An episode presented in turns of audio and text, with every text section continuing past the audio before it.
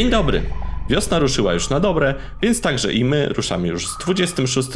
wiosennym odcinkiem Alchemii. W tym odcinku usłyszycie, jak Mateusz myje okna i zachęca do piwnych podróży. Ja piekę mazurki i przeprowadzam wywiad w języku angielskim z Jonathanem Nim, dyrektorem generalnym browaru Shepherd's Nim.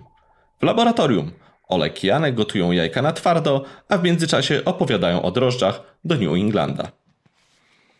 Jeszcze dwa słowa chciałbym dodać o moim wywiadzie. Muszę przyznać, że bardzo lubię angielskie, tradycyjne podejście do wielu spraw. Uwielbiam cydry skrampi z małych farm, gdzie krowy i owce wyjadają trawę spod starych, cydrowych jabłoni, a w szopie stoi prasa z epoki wiktoriańskiej. Puby, które liczą sobie 300 lat i dalej można wpaść na piwo z kasku, przychodzą tam całe rodziny od pokoleń. Wyścigi hartów i całą masę rzeczy, które można znaleźć tylko i wyłącznie na angielskiej prowincji. Londyńskie City nie przemawia do mnie w ogóle. Dlatego byłem bardzo zadowolony, gdy okazało się, że mam okazję zrobić wywiad z Jonathanem, który jest szefem browaru Shepherd Nim, najstarszego działającego browaru w Wielkiej Brytanii. Ich Bishop's Finger to było jedno z piw, od którego zaczęła się moja piwna przygoda. Zatem jest sporo sentymentu i naprawdę kawał porządnej piwnej historii. A wywiad ten był możliwy dzięki hurtowni piwa John King Polska, która jest partnerem tego odcinka oraz dystrybutorem browaru Shepherd's Inn. A także wielu innych browarów z Wielkiej Brytanii, Belgii, Hiszpanii, Niemiec, Czech i wielu innych krajów. Sprowadzają do Polski m.in. browarię Fullersa, Rodenbacha, Duvela, La Trappe oraz kraftowe Popels, Bibliotek, Frontal czy Van Moll. To co? Zaczynamy? Ja nazywam się Przemek Iwanek i zapraszam Was do wysłuchania 26 odcinka Alchemii podcastu o piwie. Dzień dobry Mateuszu, co nam ciekawego dzisiaj opowiesz? Dzień dobry Przemysławie. No tak wcześniej jeszcze chyba nie nagrywaliśmy alchemii jak dzisiaj. Ze skowronkami wstaliśmy. Ale nieważne, bo zaczynamy od newsów z Polski.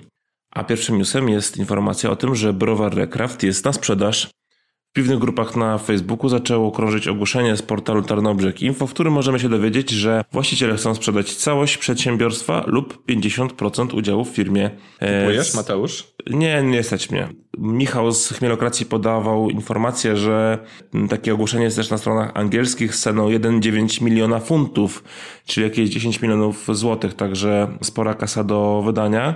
Firma także zamiennie szuka inwestora, który mógłby przejąć ekspansję na rynki zagraniczne.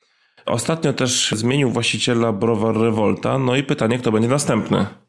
Był też jeszcze Lwówek, który chwilowo dzierżawiony, ale docelowo ma być sprzedany, także powolutku też się to zaczyna dziać. Pewne ruchy tutaj, takie jak na przykład w Wielkiej Brytanii, gdzie browary, zarówno te małe, jak i średnie, są przejmowane przez gigantów. Tutaj jeszcze nie wiadomo, kto kupi, ale kto wie, może jakiś koncern się skusi na Recraft. No może już niekoniecznie o przejęciach, ale o zamknięciach browarów będzie za chwilę w newsach ze świata, ale to za chwilkę.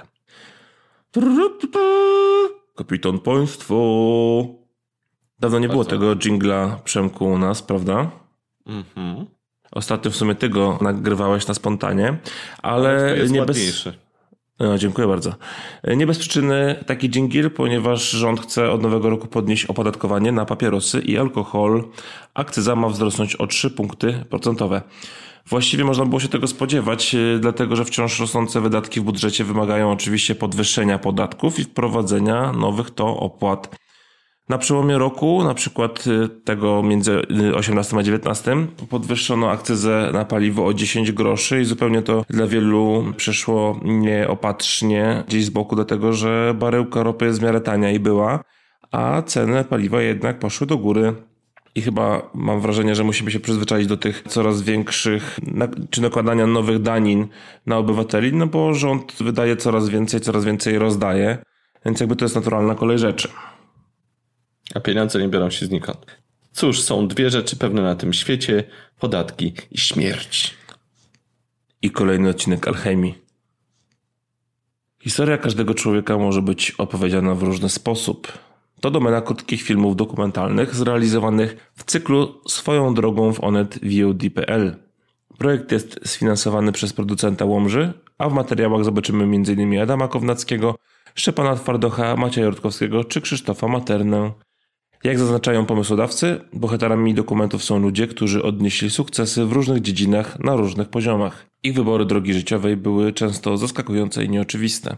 Mimo, że za Łomżą, krótko mówiąc, nie przepadam, to muszę przyznać, że przeglądałem jeden z materiałów i do mnie trafia taka reklama content marketingowa, która niesie za sobą jakąś wartość. Ładny obraz, śladowy branding, ciekawa historia, no i human story, które się bardzo zawsze dobrze ogląda i słucha. No czego chcesz więcej? Do tego zasięg zapewniony przez największy portal w Polsce. Bardzo fajna sprawa. No to prawda, tutaj się zacierają troszkę granice między reklamą a wsparciem dla artystów, prawda? Także ja myślę, że to bardzo fajna rzecz, bo artyści mogą w jakiś sposób się zrealizować, a przy okazji mają wsparcie dość sensowne. Także oglądałem. Popierasz pierwszy... taki mecenat? Tak, popieram taki mecenat. Oglądałem zresztą pierwszy odcinek z bokserem, który Adamem się... Kownackim. Adamem Kownackim, nie mogę właśnie zapamiętać. Podobno w drugim odcinku Szczepan Twardoch ma jeździć swoją niemiecką limuzyną i krzyczeć Pierdol się Polsko! To oczywiście wytniemy. Tak, tak, lubi sobie po prostu mówić. W każdym razie mm, myślę, że to bardzo fajna inicjatywa i czekam na więcej. Niech, niech browary też wspierają kulturę. Kolejne krafty w kolejce po krauny. Wspominałem już o akcjach zbierania funduszy na rozwój browarów Brodacz lub Jastrzębie. Teraz dołączają Pinta z projektem piwa i nie tylko leżakowanego w beczkach oraz Brokreacja, to nie jest polski klub, która szczegóły ujawni w dalszym czasie. A był jeszcze doktor Bru i inne beczki po drodze. Dokładnie. Grupa Żywiec dołącza do koalicji pięciu frakcji. Jak podaje portal spożywczy, koalicja zajmuje się znakowaniem opakowań pod kątem recyklingu. Trzeba przyznać, że duże browary lepiej się spisują, jeśli chodzi o działania proekologiczne niż krafty. Oczywiście stoją za nimi zupełnie inne budżety, ale wielorazowe kegi, wielorazowe butelki czy oszczędność wody, no to są na pewno działania do nadrobienia w krafcie, a jednocześnie osoby dbające o środowisko mogą bardziej przychylnie patrzeć na taką markę, która w większy sposób zajmuje się kwestiami recyklingu czy, czy poszanowania środowiska. No muszę powiedzieć jednak, że w skali Europy takie działania i tak to jest kropla w morzu potrzeb, wciąż bowiem brakuje dobrego systemu odzysku, który by zachęcał przede wszystkim ludzi do segregacji i oddawania butelek. Tak jak na przykład to zrobili nasi południowi sąsiedzi Czesi z Łowace, tam w każdym markecie praktycznie jest taki automat do wrzucania butelek i klient bardzo szybko może e, odzyskać sobie mm, kaucję z takiej butelki, nie musi chodzić do sklepów ze skrzynkami, prosić się o przyjęcie, bo u nas niestety sklepy robią za każdym razem łaskę, tłumacząc się, że nie mają e, miejsca, a jednocześnie też e, duże browary nie zachęcają do tego, żeby sklepy chętniej skupowały te butelki. No, no właśnie, więc moim zdaniem oprócz marketingowych ruchów mogłyby nasze koncerny zrobić jeszcze jakiś prawdziwy ruch i na przykład zadbać o to, żeby te butelki były zbierane nie tylko podnoszeniem ceny, ale współpracą ze sklepami, a Krawcik mógłby nasz y, naprawdę powolutku zająć się działami proekologicznymi, które są bardzo mocno rosnącym trendem i, i tak już y, pozostanie bardzo dobrze. Ja wiem, że to jest trudno, bo trudno wyeliminować na przykład jednorazowe kegi, ale może warto zadbać o ich lepszy recykling, no nie wiem, trzeba to rozważyć. Wieści ze świata. Carlsberg w Wielkiej Brytanii rozpoczął walkę z oskarżeniami o kiepski smak i jakość piwa. W nowej kampanii przyznaje, że prawdopodobnie wcale nie jest najlepszym piwem na świecie, czyli probably not the best beer in the world, so we've changed it. Firma wprowadziła zmiany nie tylko w komunikacji, ale też w smaku piwa oraz w opakowaniach. Dodaje też, że rozpoczyna najbardziej ambitną i uczciwą kampanię marketingową, której celem jest skłonienie konsumentów do ponownej oceny jakości piwa. Czy ty, Przemku, myślisz, że te działania pomogą w kontekście dość szerokich działań Kamry, która uświadamia konsumentów na wyspach? No ja bardzo doceniam właśnie tą odpowiedzialność i szczerość. Cieszę się, że Carlsberg idzie tą drogą. Wreszcie. Wreszcie. W połowie kwietnia odbyła się w Denver organizowana przez Brewers Association konferencja Craft Brewers Conference, największa tego typu impreza w USA, a może nawet i na świecie. Wzięło w niej udział ponad 14 tysięcy osób z branży piwnej, do tego 100 różnych seminariów dotyczących piwa rzemieślniczego. W podsumowaniu możemy przeczytać, że organizacja cieszy się ze wzrostu sprzedaży piwa rzemieślniczego o 4% w Stanach Jednocześnie zaznaczając, że tutaj wracam do tej myśli z początku audycji, rekordowe 219 browarów zostało zamkniętych w 2018 roku. 219, czyli to jest praktycznie dwie trzecie tego, co browary stacjonarne stanowią w Polsce. Rzemieślnicze i duże browary. Natomiast otwarto aż 1050 nowych browarów. Wiceprezes Brewers Association stwierdził, że organizacja nie może już polegać na personelu lub piwowarach, którzy pracują pro publico bono i poświęcają swój czas na prowadzenie rozwiązań legislacyjnych, które będą z korzyścią dla browarów rzemieślniczych. Stąd pomysł i stworzenie Komitetu Działań Politycznych, Czyli można powiedzieć, że profesjonalizacja struktur oraz większa walka o korzystne dla browarów rzemieślniczych rozwiązania prawne. No właśnie, w Polsce mamy PSBR, czyli Polskie Stowarzyszenie Browarów Rzemieślniczych. Dokładnie tak, które niestety bywa wyśmiewane przez samych właścicieli browarów. Zupełnie nie rozumiem tego, dlaczego, skoro to ma być i może być i jest jakaś organizacja, z którą będzie współpracował nasz ustawodawca, bo nie ma żadnej innej, więc może się zwrócić co najwyżej do wielkich browarów, więc lepiej chyba mieć własną organizację. No nie wiem. Dokładnie, tym bardziej, że każdy pojedynczy browar nie jest e, partnerem do rozmów ze stroną rządową i nigdy, nigdy tak nie będzie. Musi być jakieś stowarzyszenie zrzeszające podmioty z tej samej branży po prostu, czy z, tej, z tego samego segmentu. Dokładnie, zamykanie się we własnym browarze i pokrzykiwanie, jak to jest niedobrze, nic nie zmieni. Browary z Czech cieszą się, bo po latach spadku spożycia piwa w zeszłym roku Czesi zaczęli wreszcie pić więcej. Łączna produkcja czeskich browarów wzrosła w zeszłym roku o prawie 5% do 21,3 miliona hektolitrów, zaś spożycie per capita o ponad 2% do 141 litrów na głowę. To wynik najnowszych badań Czeskiego Związku Browarów i Słodowników CSPS, jeżeli dobrze przeczytałem. No właśnie, i to jest, to jest piękne. Czesi się potrafią cieszyć z tego, że im piwo rośnie. Amerykanie też się cieszą, że spożycie im rośnie, a u nas trzeba się zamartwiać alkoholizmu, no, bo u nas jest smutna parpa. żaba, smutna żaba parpa. My, Polacy, musimy się smucić, Czesi mogą się cieszyć. Czesi się cieszą, Polacy się po smucą. Tak, tak Czesi się cieszą. I przechodzimy do tematu odcinka, czyli piwnych podróży. Czy wakacje warto spędzić na piwnym szlaku, czy majówka to dobra pora na odwiedzenie browaru? Jakie jest Twoje zdanie, Przemku, w tej sprawie? No, ja zawsze staram się, może nie zawsze, ale często staram się podróżując gdzieś też zajrzeć do jakiegoś właśnie lokalnego browaru, a czasami wręcz przyznam, że z premedytacją gdzieś wyjeżdżam na jakieś podróże, na przykład po szkockich destylarniach, czy cydrach brytyjskich, gdzieś w takie różne ciekawe miejsca, po to, żeby zobaczyć, dowiedzieć się więcej, popróbować czegoś. Także myślę, że to bardzo fajny pomysł i, i myślę, że to może być fajna forma spędzania czasu. Na przykład taką takim wyjazdem moim corocznym, chociaż w tym roku się pewnie nie uda, jest Craft Beer Camp, czyli e, w Annopolu pod Poznaniem organizowany przez Gzubów taki pikniczek trzydniowy, bardzo sympatyczny. No i teraz szykuje się nowa impreza, ponieważ 2 maja na Kociewiu po raz pierwszy przy browarze Czarna Owca w Semlinie odbędzie się podobna impreza. No właśnie, można wziąć sobie namiocik, można wziąć przyczepę kempingową i ruszyć tam sobie pobiwakować. Także bardzo fajna sprawa. Mamy w, no chociażby w naszej, nazwijmy to, branży blogerskiej kolegów, którzy bardzo często jeżdżą i mm, umieszczają na swoich blogach recenzje z różnych krajów, z różnych miejsc związanych z piwem, z okołopiwnych, z browarów. Chociażby Tomek z Piwnych Podróży, czy Kuba z The Beer Vault oraz y, także browarnik Tomek. No jest w Polsce coraz więcej takich miejsc, gdzie można faktycznie pojechać i coś zwiedzić. Ja kojarzę, że co roku takim fajnym wydarzeniem też jest spływ kajakowy w okolicach browaru Nepomucen.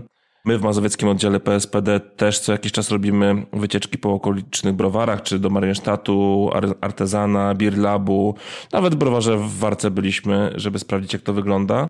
Nasi koledzy na przykład ze śląskiego oddziału za każdym razem jak jeżdżą na walne, walne stowarzyszenia, robią sobie takie wycieczki. Ostatnio byli w pracowni piwa i w kilku okolicznych e, browarach w drodze z, ze Śląska do Rzeszowa. Jeszcze kapitalne skoki w Warszawie, czyli Michał Sułkowski, który też organizował wyjazdy do, do różnych browarów i pubów.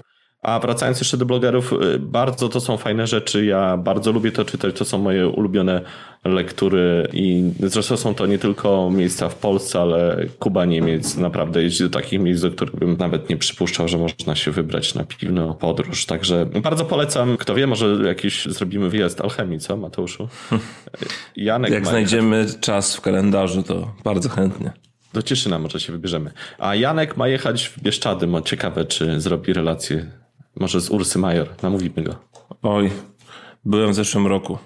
Nie wpuszczono mnie do browaru. Powiedziano, że już jest zamknięty, nie ma, nie ma możliwości, że raczej tam nie wpuszczają nikogo. Wiedzieli, że będziesz hejtował od razu. Szkalujo! Znają cię. Tak y, na zachęcenie może powiemy o tym, że mm, może nie w Polsce, ale chociażby w Wielkiej Brytanii są cydrowe pociągi, które jeżdżą po jakichś tam okolicznych cydrowniach. A też w którymś z odcinków Alchemii wspominaliśmy o pociągu piwnym w Stanach, także jest takich atrakcji coraz więcej związanych z piwem. I to są bardzo fajne rzeczy. Konkursy. Za nami Zielonogórski KPD i Łódzki KPD, a w maju czekają nas Podlaski, Birgowski oraz Krakowski KPD. Natomiast 8 i 9 maja konkurs cydrów domowych Pomona, który organizujemy razem z Przemkiem. Można Najważniejszy zgłaszać... konkurs w Polsce. Dokładnie, według Przemka oczywiście. Można już zgłaszać swoje cydry domowe. Koniec recepcji to jest 30 kwietnia. Szczegóły na pomona.pspd.org.pl Trwa rejestracja na Mistrzostwa Polski Piwowarów Domowych 2019. Możesz już też zgłosić swoje piwa. Natomiast dlaczego warto to zrobić? Przede wszystkim jest to udział w największym konkursie piw domowych w Polsce. Można sprawdzić swoje umiejętności aż w 16 stylach z piwowarami z całej Polski, ale nie tylko. Na zwycięzcę czeka przede wszystkim tytuł Mistrza Polski Piwowarów Domowych, Splendor i Wieczna Chwała, a z namacalne rzeczy nagroda główna 5000 zł, ważenie piwa razem z browarem zamkowym w Cieszynie oraz wycieczka z browamatorem do Bambergu.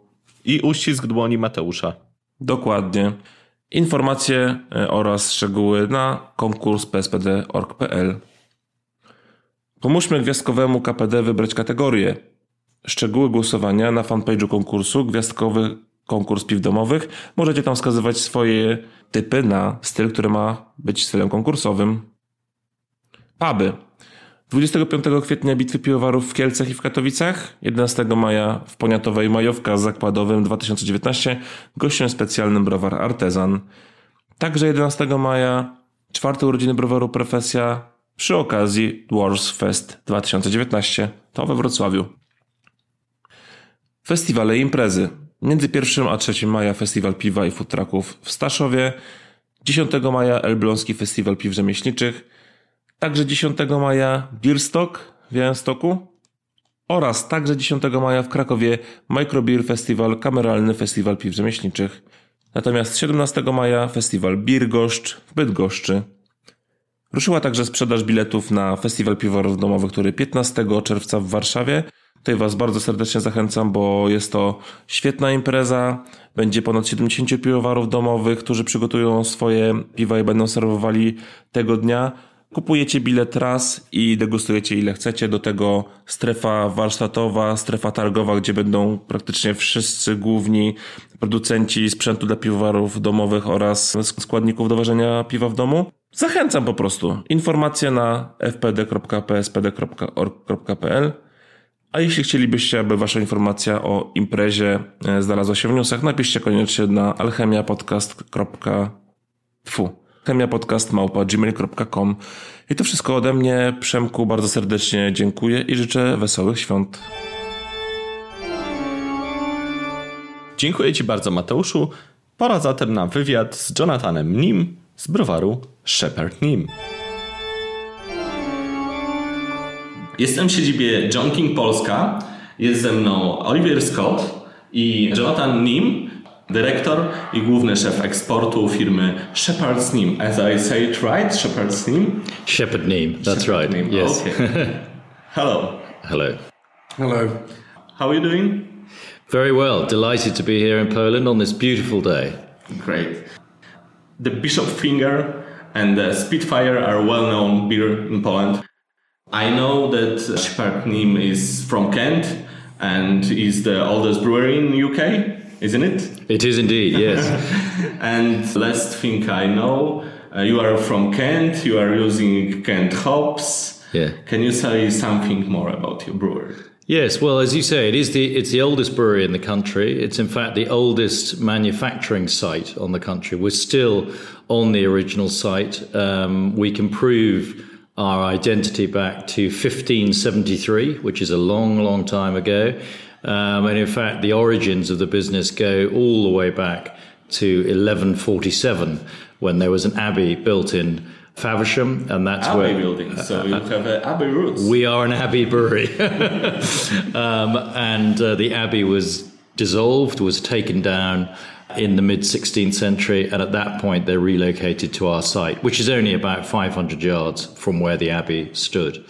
So we're very proud of our history. We're also located opposite where the first commercial hop garden was was planted in the UK. Hops were originally imported into Kent from Belgium, from Ypres, Poperinghe, Hazebrook, places like that.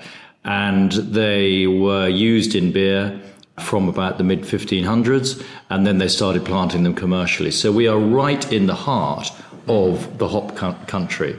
And that's something we're very proud of and is a key part of our thinking today. So 80% of all the hops we use in our beer still come from the local region. In particular, East Kent Goldings hop, which is, if you like, the the doyen of, of, of hops in our area, and with a particular characteristic. Um, so yes, as, as, as, a, as a business, we are deeply embedded in in Kent, but we have pubs all over the southeast. We've got nearly forty pubs in London now. Your own pubs. We own pubs, yes. Like like most English brewers, we own pubs and behave like a regional brewer. So we have 220 pubs in Kent. We have another 100 in London, in Surrey. So 320 in total. And they're very different pubs. Some are hotels, some are more dining pubs, some are great beer drinking pubs. So a whole variety.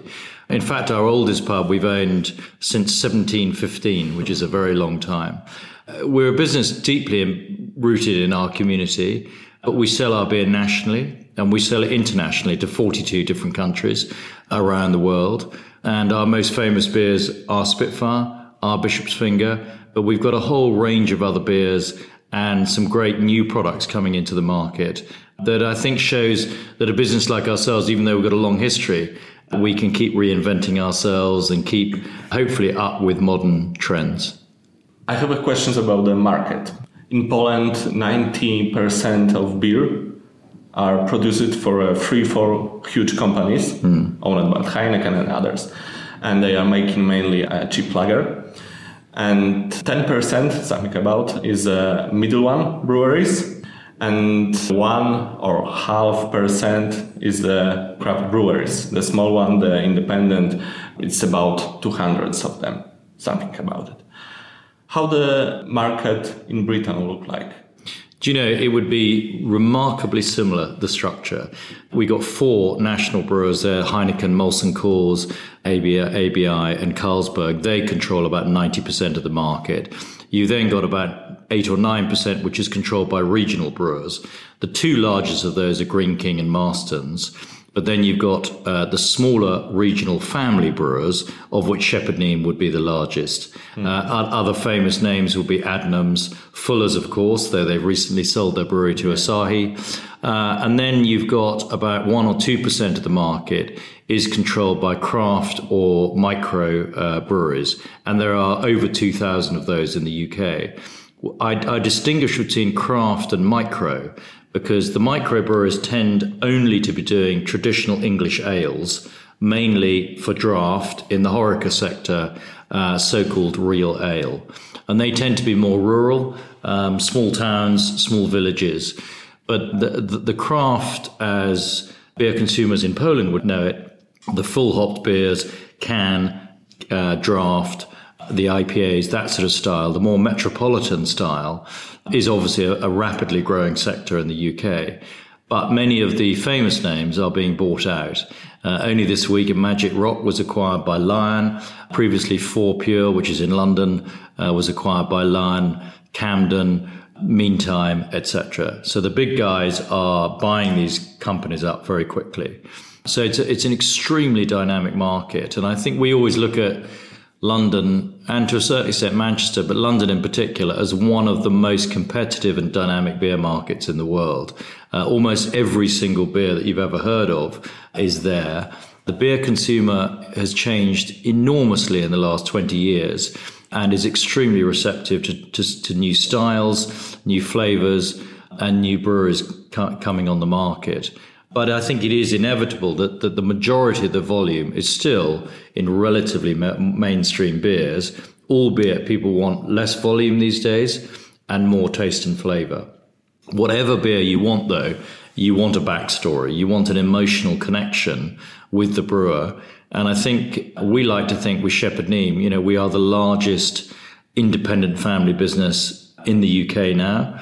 We've got a fantastic network of pubs, great access into central London. And with our history, we've got a very strong emotional connection with our community and with, you know, a, a group of very loyal consumers.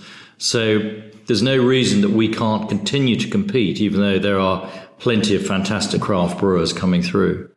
So, who are your customers? Is it uh, people who are drinking more traditional beers or people who are interested in craft beers too?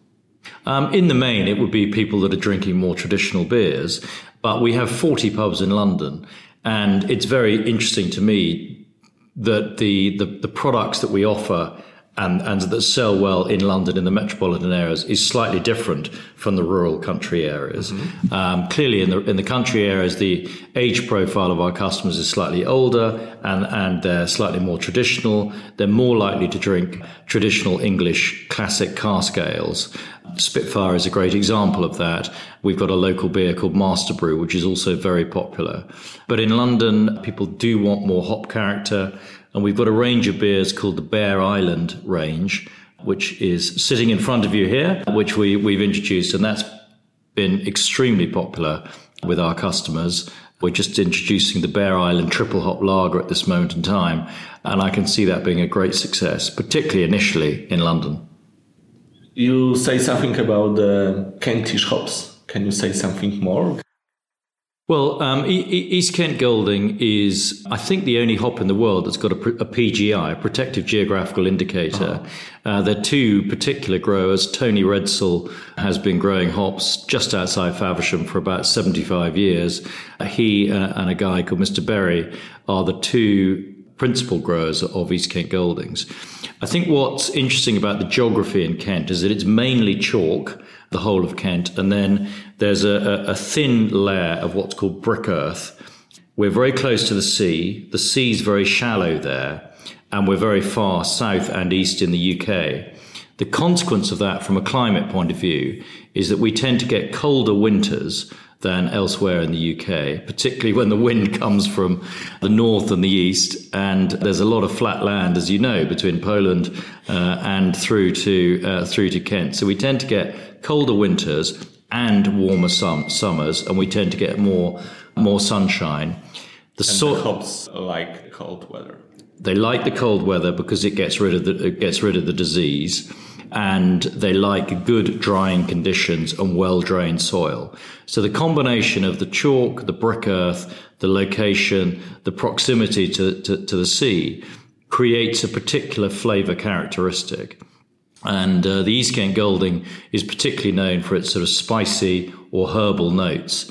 Real experts in hops can tell you that, that there's a difference between the East Kent Golding and the West Kent Golding or other Goldings in the world. Personally, I can't detect it, but you know the East Kent Golding is a is a fantastic and versatile hop. For our bittering hop, we tend to use Challenger, which is also a very versatile dual, dual purpose hop. But of course, increasingly, like everyone else, we, we need to introduce on top of that hops which have either got a great citrus character from the US or more sort of passion fruit and tropical fruit character. So our Bear Island Lager, for example, we're using Mosaic and we use Citra. From states. From the US. Because the UK can't really, although there is a UK cascade, We don't, we can't get the intensity of those fruit flavors uh, in the UK climate. So the UK is great for those herbal, spicy, mellow characteristics, but the intensity has to come where you've got even more sunshine from the, the places like Wyoming in, in the US. So, but the combination of British and American hops is a very good basis for a great beer. Do you know something about any new hops maybe in from Ken? Because there's a more and more new Polish hops. Yeah, well, interestingly, we've just used a, a hop called Endeavour. We've got a, a, beer called Hop County, which uh, we've just launched as a as a seasonal beer. If it's successful, we will continue with it. Uh, so far as we know, that has got it, it, we're the first brewer to use that sort of commercially. Endeavour has got a lot of red fruit characteristics to it. So this is a 4.8% beer. It's only been in the market three weeks in the UK and it's proving extremely successful so far. So that's quite interesting. We also own just outside Faversham. We used to be hop growers ourselves. We used to have a big hop farm, but like many hop growers in our area, we got verticillium wilt. So then people developed a lot of wilt resistant varieties. There was one part of that farm which never got the verticillium wilt. And on that land, we have the whole of the English hop collection. Uh, so every single male and female hop that's ever been grown commercially in the UK mm-hmm. and some that have not been developed commercially is grown there. We've got something like 400 different varieties. We can trace the East Kent Golding back through, right back to a thing called the Farnham Whitebine, and indeed the Canterbury Whitebine from 1720. And it's basically the gene pool of all British hops. And as you'll know, something like the Fuggles, which is a, a well known Kentish hop, when it's grown elsewhere, is actually the same thing genetically as the Styrian Goldings. So an awful lot of hops that are now grown elsewhere have come from the British gene pool. I think I'm right in saying that one of the uh, American hops, I think it's the Cascade, the, the American Cascade, actually is a blend of uh, UK Goldings, East Kent Goldings, and, and Fuggles, and one or two other varieties. So these things are constantly changing. Then they go to a different climate, a different soil conditions, and develop their own personality and flavor characteristics. So it's a very interesting time for hops. It, it got very dull for, for brewers about 25 years ago. um, but I think that the Kentish hop tradition is extremely strong. We're very proud to be part of it, and we are right in the heart of that hop county. This is the main hop region in Britain? Is it, there any others? It, it's the largest hop region at the moment. There are uh, Hereford and Worcestershire, which is near Birmingham, that has a lot of hops, but, but Kent is still the largest region for growing hops. When I'm looking at your site, I can find something from United States. Is the Samuel Adams beers? Can you say something more about it? About Samuel Adams? Yeah. Yes. The, the cooperation? Yes, it's a very interesting cooperation. So we've been importing Samuel Adams. We started importing it about 15 years ago. And then obviously the interest in US craft beers took off. We started introducing it in draft. And then we started brewing it under license.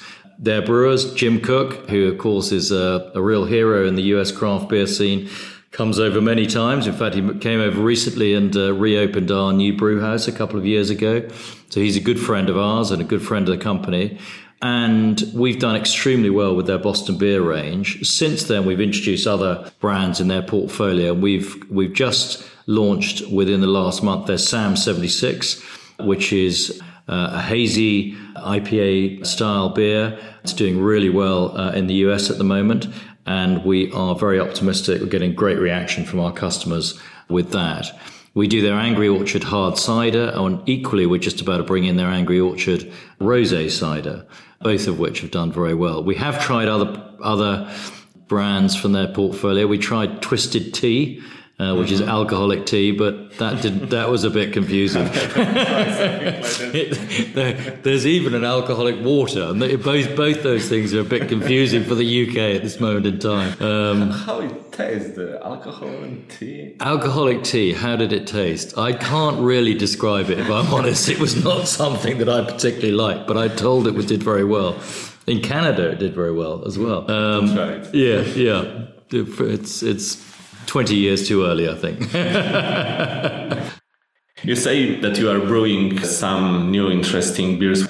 You want to go more and more to the craft way, or more traditional way, or both? I think I think Shepherd Neame is we are we are who we are. We can't pretend to be craft. We're not trying to say we're craft. Craft is all about uh, the size, the small batch, about really pushing the boundaries you know, Shepherd is a reasonable sized brewery. We produce 200,000 hectolitres but uh, you can a year. brew a beer from, from that beer culture, more craft beers. Absolutely. We, we So we're definitely experimenting more, as we, as we said, with Bear Island and uh, other beers. We're experimenting much more with the, with the style of hops and the, and the style of beer and and that there's no question that will continue. We're just about to do a beer called Citrus Dawn, which has got orange peel in. It's using a hop variety called Mandarin, which we've never used before, which has got obviously Mandarin and orange characteristics to it. And like the Hop County, that will come in for one month or two months. If it's popular, we will continue with it and develop it. So the taste and flavor that comes from craft is absolutely what we want to do, but we're not trying to persuade customers that we are uh, as innovative or dynamic as uh, the smallest craft producers, but we can learn an awful lot from them. And we also have our traditional customers too, who we, who we need to look after. Having said that, I think what the craft tradition and trend has done is it's pushed the boundaries out. It's made people taste extraordinary high alcohol beers, extraordinary full hop beers. But I think the trend globally that, that we see is that slowly but surely people will come back to a narrower band of alcohol strength uh, and uh, drinkability. Beers need to be drinkable, and most beer around the world is still consumed, you know, between four and five percent, or maybe four and five and a half percent by, by alcohol. And um, they want a hop character, they want a tasty malt character, but actually beer at its best as a really great sociable drink, you want to be able to enjoy two or three or more. And so I can I think those flavor boundaries will start to narrow again. I'm not sure what the position is in Poland. I haven't been here long enough yet, but uh, we certainly see some of the more extreme flavors in the UK not succeeding and not getting the interest as they were. Now it's a lager year in craft, you know. Yeah. So the low alcoholic and the lager, yeah. the craft making lager is, is something hot now. Yes. So. Well, I think, I mean, when you talk about low alcohol, no alcohol, it, it, to me, that's of, of real interest because the UK market is very undeveloped in that respect, um, albeit people are coming on the market with zero zero beers, but with a really hop forward character. And at the moment, it's less than half a percent in the UK. I think we definitely see that that trend is going to grow. I believe in Poland, it's several percent of the market. Germany, Spain, many other markets in the world it's have got growing very, very growing fast. very, very fast. And so that is undoubtedly of interest for us going forward. Yeah and and hopefully hopefully that means that then beer can take back something from soft drinks, particularly particularly Coca Cola. That would be interesting. Do you see another trends in beers? What will be the future of beer in Europe, in UK? Yeah, I think at the moment in the UK we're seeing quite a negative trend on classic beers, on cask beer. And um, I think that category has been quite dull for some time. There hasn't been a great deal of innovation. But the, you know these things go in cycles. At the moment, more people are drinking keg beer, more people are drinking can beer, and uh, ten years ago, people were drinking cask beer and bottled beer. So I, I think there are a number number of different drivers here. Firstly, cask beer. I can see consolidation in brands, but also there's there's opportunity for innovation. What I mentioned a minute ago with something like Citrus Dawn, the Mandarin beer, the full hop forward, but still a cask beer uh, could be quite interesting. Maybe people will get hold of a hazy cask beer. That could be quite interesting. Mm-hmm.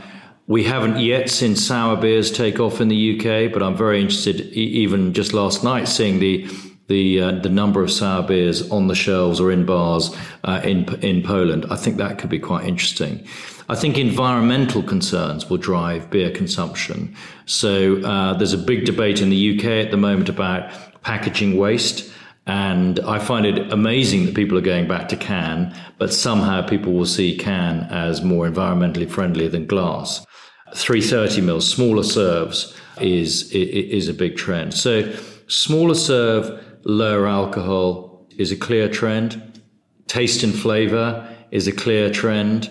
I think on the periphery, the likes of sour beer, etc., is a clear trend.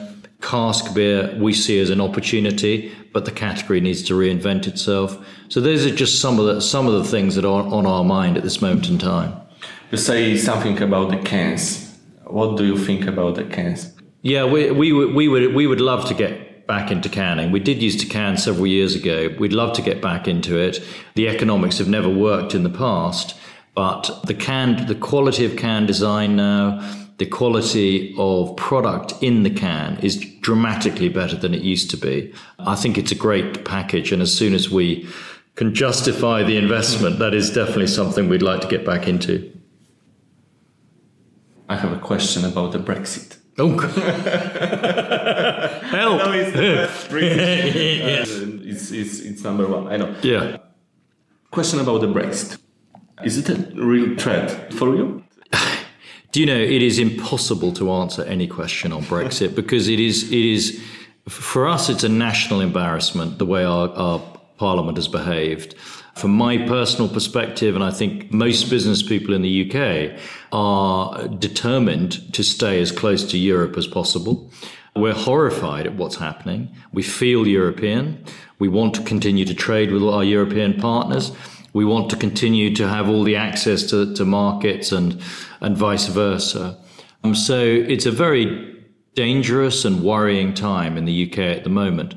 I think that the biggest concern is that the UK cuts itself off, has a severe collapse in economic activity, a collapse in confidence as a result, and you know, the, and creates the sense that Britain is not welcome to foreigners or anybody from the EU or anywhere else in the world. That is not the case. You know, Britain is a very diverse, dynamic, interesting place to visit, to live, and from my perspective and from the For sort you of as a brewer. tourism perspective, we want to keep it going. From from a brewer, obviously we produce and sell beer to countries that are outside the EU and to countries that are trading under world uh, trading uh, WTO rules. So it's possible, but it's not without its complexity. It takes longer for beer to get through customs. That's not good when you're particularly when you're dealing with draft beer because obviously it's a, a product with relatively short shelf life. There are labeling complications, there are trademark complications. And I think the problem is if you cut yourself off and go into a different regime, you may say, well, we've got lots of small markets here which are easy to serve because it's the same label for each market. We can put them on one pallet, it goes to one country, another pallet goes to another country. If you then end up with lots of different ra- labeling and other regulatory requirements, then you'll say, this is too complicated. It's too expensive to serve those markets. And so you withdraw. So then the consumer suffers. If everybody takes the same decision like that, the consumer ultimately suffers. The company suffers because we're not exporting as much. And if all of that pattern is repeated across the country, the country suffers because we're not exporting as much. So I think it's a very sad day uh, if we do leave without a, a close relationship to the EU. But genuinely, I have no idea how it's going to pan out at this moment in time. We're just sitting with our jaws dropped looking at this horror story and this crisis unfolding, as I'm sure many people in the in Europe are at the moment, and thinking, what on earth is going on? You know, I look back to when we held the Olympics in London, and I thought that was a great showcase for what a diverse and brilliant place London and Britain is, and all the great values of Britain the sense of humour, the sense of fair play, uh, the sense of diversity, the richness of our creative industries, all those things came out brilliantly. And here we are, seven years on, and we're looking like an inward country. We're looking like a country that just wants to go back to the old ways. And it's not something that we really subscribe to. And it just feels like a horrible mistake. it's, it's a little bit sad, so. well, hopefully we'll be back here next year. I don't want to be cut from the British ciders and uh, bishops. No, no, no. So maybe we change a little bit. Yes. Once again about your beers. What's your best beer you love the most and you're most proud of? Well, I think that Spitfire is our is the is, is the biggest beer that we do. It's it's, it's the bestseller. It's the bestseller. It's a very well balanced beer. Um, and uh, it's a it's a it's a great brand in the in the sense of the name. I think Bishop's Finger is a is is a very interesting complex beer. It was first produced in 1958. It's got a lot of very interesting flavor characteristics there. Very high uh, sort of note, malty notes coming through. Uh, there's a lot of crystal malt in there. One of the beers that we haven't talked about is our classic collection range. These are the old recipes that we reproduced from the 1870s and 1880s. Within that, we've got two, I think, real champion beers. One is our traditional IPA.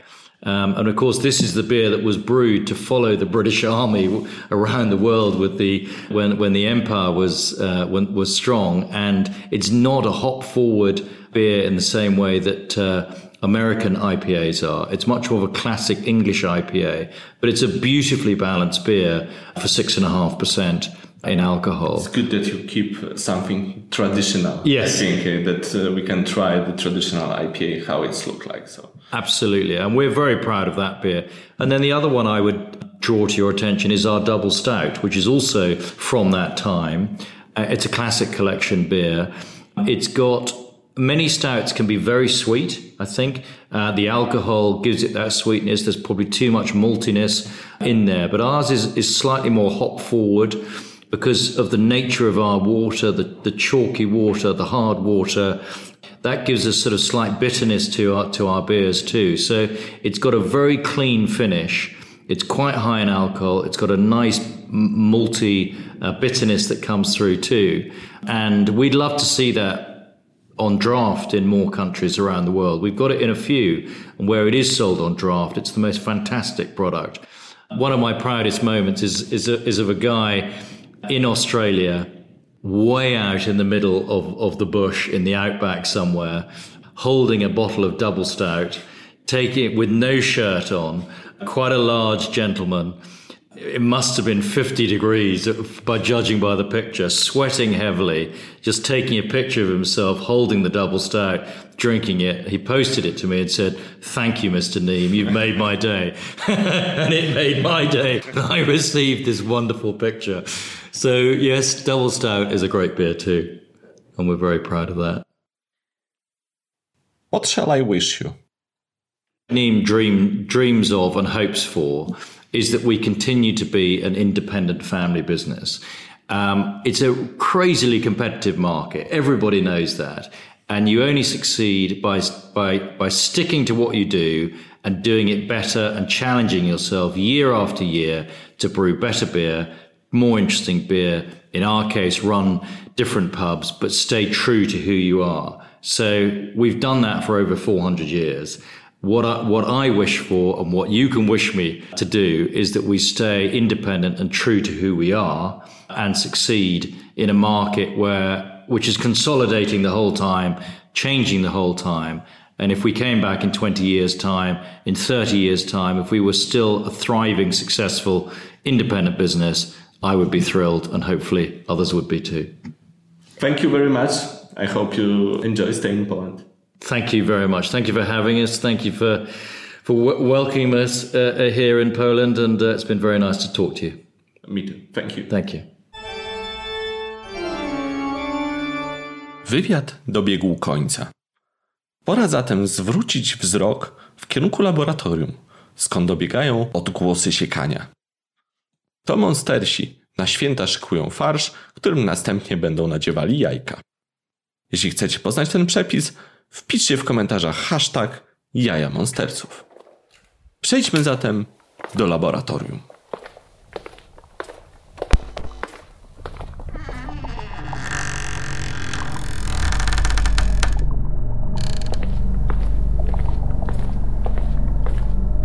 Siemaneczko ziomeczki.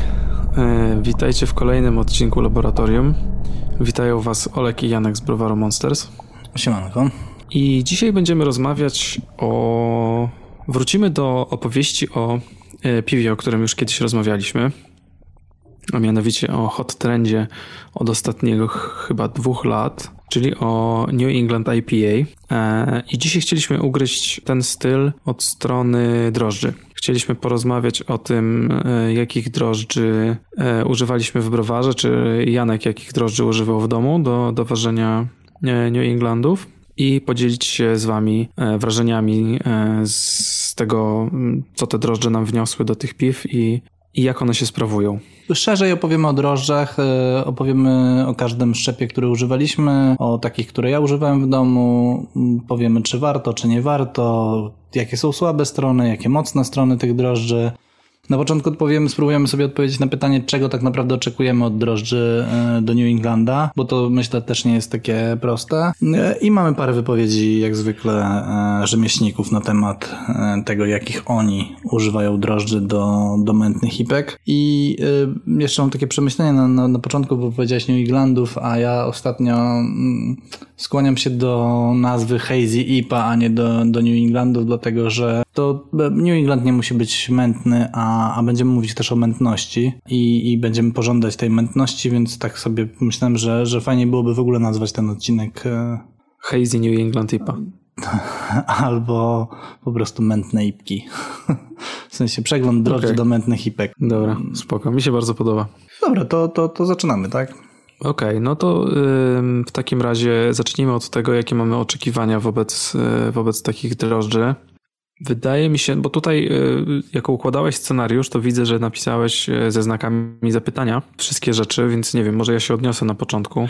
No, po kolei wypo, Jako noob się. totalny, jeżeli chodzi o ważenie New Englandów. E, no ale jakieś tam przemyślenia na temat tego stylu mam. E, no więc tutaj e, mamy jako pierwszy punkt produkcja estrów i mi się wydaje, że w New Englandach jest ważna ta produkcja estrów. Może nie chodzi o to, żeby to była taka produkcja estrów, że czerwone jabłko przykrywa wszystko, tylko taka owocowość Yy, która ma wspierać yy, chmiel po prostu, prawda? Nie, no ja, ja się z tym zgadzam, natomiast to, to, nie jest jakby oczywiste, tak? Dlatego, że wiele browarów na pewno yy, dąży głównie do mętności i wiele browarów na pewno głównie stawia na, na chmiel i takie piwo w ogóle jest łatwiej zrobić. Takie, które estrów będzie miało bardzo, bardzo mało, dowalamy dużo chmielu.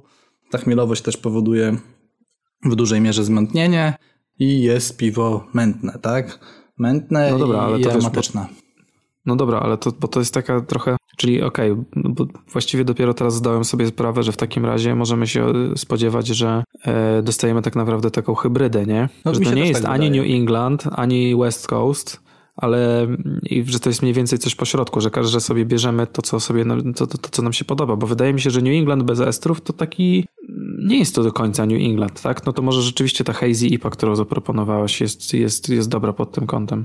Ja, ja to chciałem tak ugryźć dlatego, żeby właśnie pokazać różnicę między New Englandem, a między Hazy IPA i generalnie tego, że ta mętność powinna być wypadową czegoś, a nie celem samym w sobie, nie? A tak trochę jest, no bo możemy podejść e, na przykład do tego w ten sposób, że teraz ostatnio wyszła IPA od, e, od Pinty, Hazy Disco to się nazywa, gdzie jest mnóstwo e, chmielu wrzucone, chyba 20 gramów na, na litr, co jest chyba rekordem mhm. w Polsce w tej chwili, albo tak mi się przynajmniej wydaje. I to piwo jest na US-ach, na US 05. Mm, jest bardzo mętne, tak? Jest też bardzo soczyste.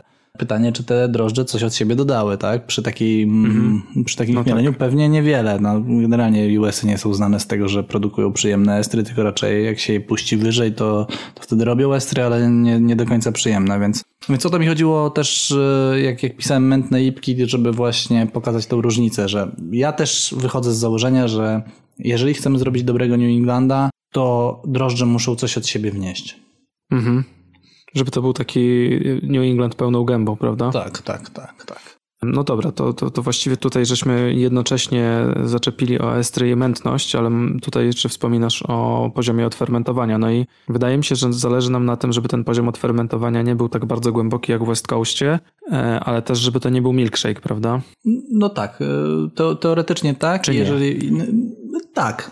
Większość New Englandu w tej chwili jest e, jest dość słodka, mm, więc można mniemać, że te piwa nie odfermentowują głęboko. Raczej, raczej to jest płytkie odfermentowanie i raczej to założenie tego stylu jednak idzie, idzie powoli w tą stronę, no bo to cały czas jest styl, który ewoluuje i, i, i rynek idzie w tą stronę, żeby one były słodkie.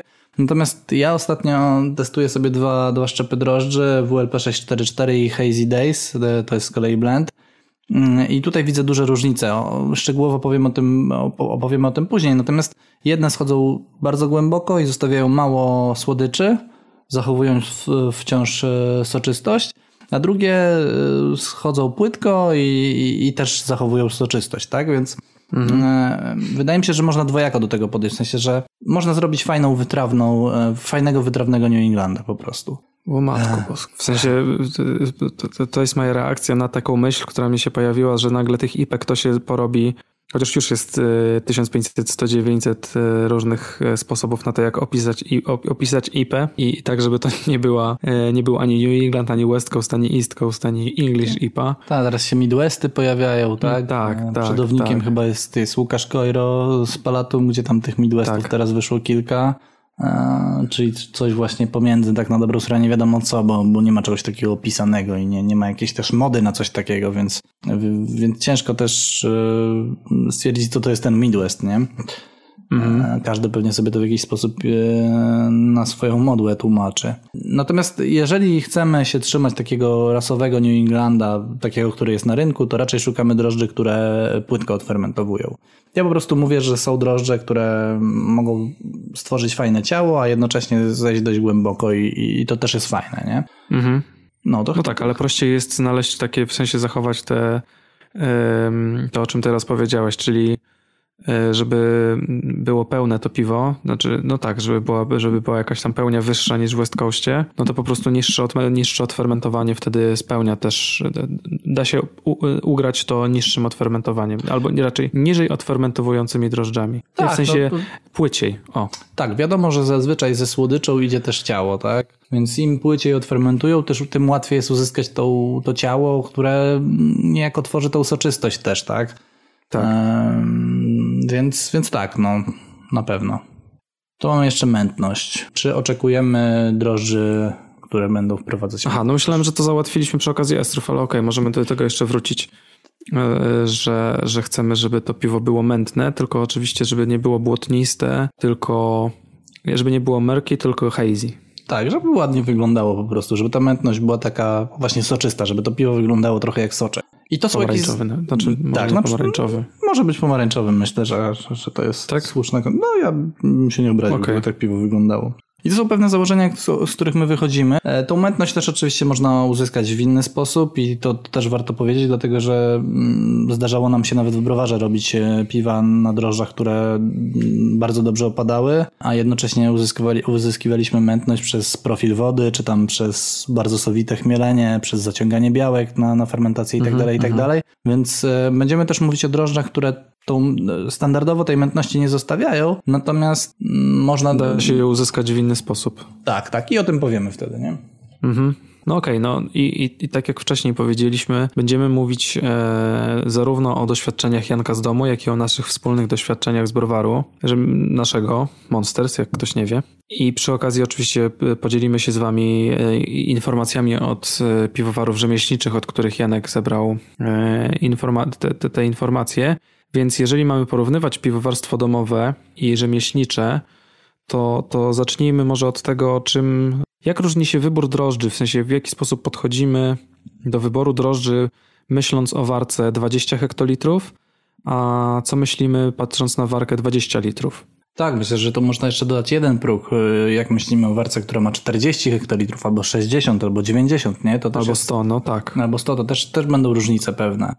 E, bardziej chodzi o, o, cenę tych drożdży, przede wszystkim im więcej tych drożdży w browarze, e, rzemieślniczym, tym one będą droższe, tym droższe będzie namnożenie ich. E, I, i to jest dość ważny parametr, jeżeli chodzi o, o wybór drożdży i to też będzie widać przy wypowiedziach rzemieślników, o których e, za chwilę.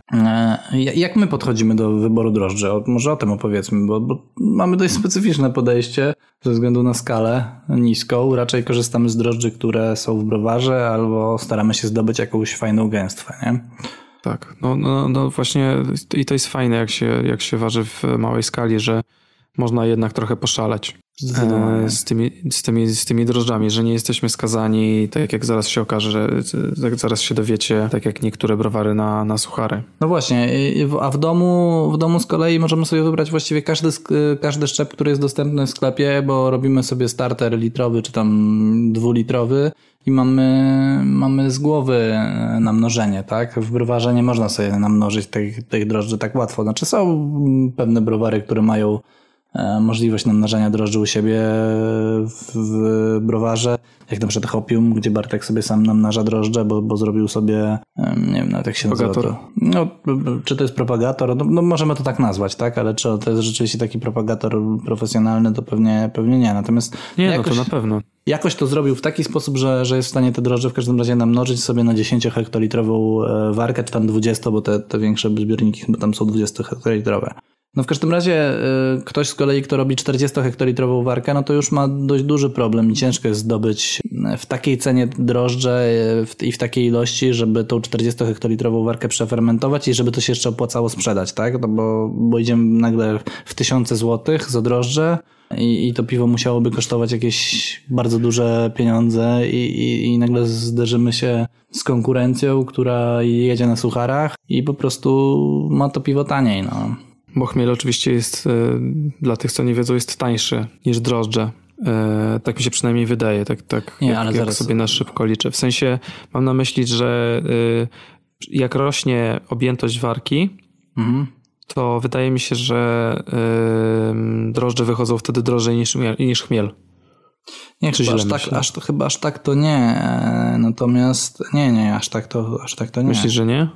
No teraz staram się to w głowie szybko policzyć. Nie, no, no, no nie, jeżeli robimy IP, to, to chmiel będzie droższy.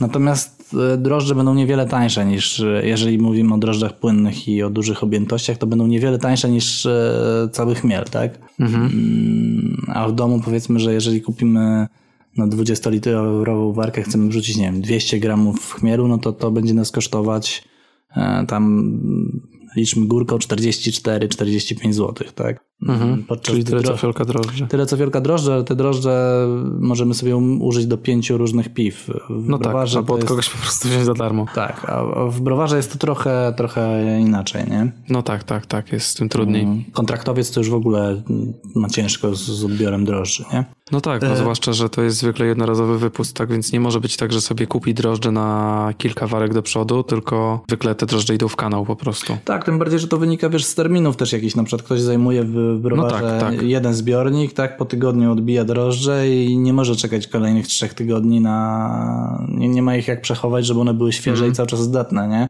Tak. Więc y, większe browary oczywiście propagują sobie w ten sposób drożdże i jakby odbierają te gęstwy i, i używają ich częściej, natomiast mniejsze browary no, mają z tym problem. Ale to, co jeszcze chciałbym poruszyć przy tym punkcie, to, że generalnie e, przy wyborze drożdży w browarze też trzeba brać pewne parametry, których w domu nie bierzesz, tak? Czyli jak szybko one będą pracować, e, ile siarki wyprodukują i czy ta siarka w browarze zejdzie, bo jednak w browarze troszeczkę jest inaczej. Mamy inne ciśnienie, mamy inną konstrukcję zbiornika i ta siarka troszeczkę wolniej u, u, ulatuje. Jeżeli mhm. chcemy zrobić szybkie piwo, to musimy wybrać takie, taki szczep, który po prostu nie narobi e, bałaganu.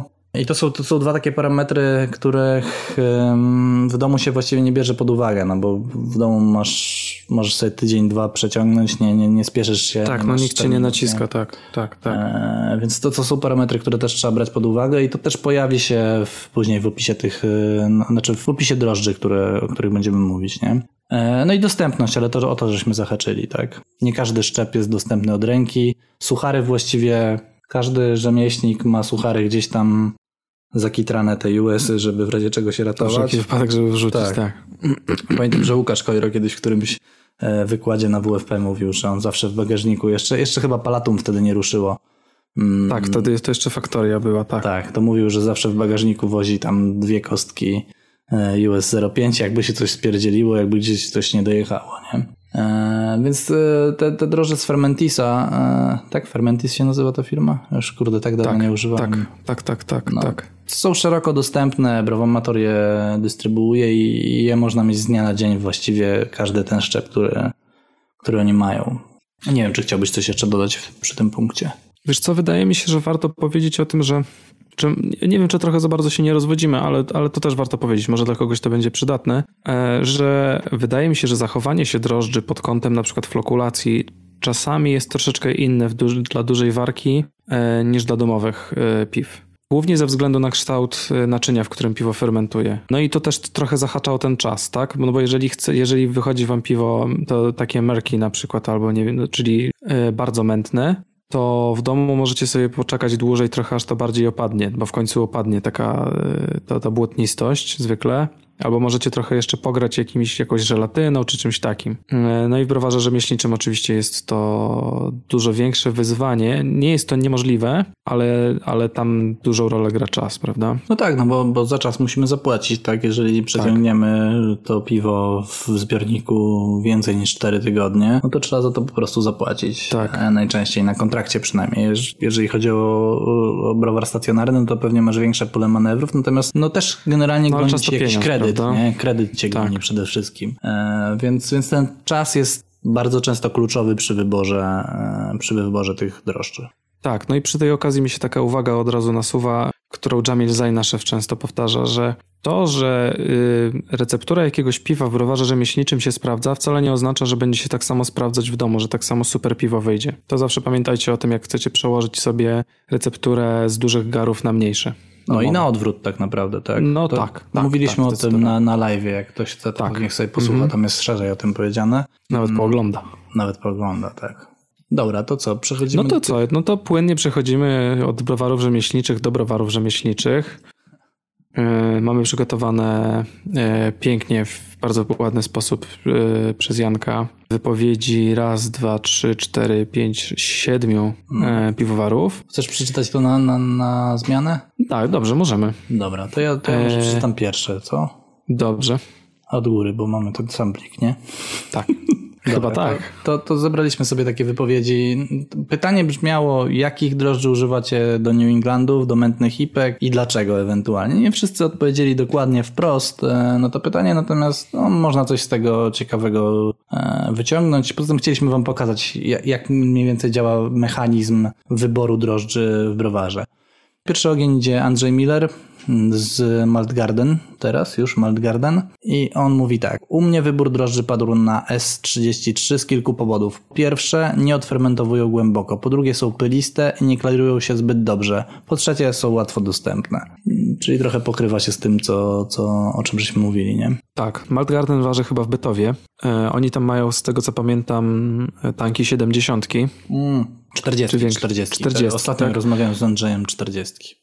Okej, no to na 40 hektolitrach rzeczywiście no, to już jest duża objętość i tak jak wcześniej żeśmy mówili, tutaj ma znaczenie ta ilość, Skala. skala, tak, i, i, i- użycie drożdży pod tym kątem. Kolejną wypowiedzią jest e, wypowiedź Grzegorza Durtana z e, Di- Dirber, Dirber, tak? Tak. Przepraszam, bo te Ja też nigdy nie wiem, jak to... pół internetu inaczej to wymawia, a drugie pół jeszcze inaczej.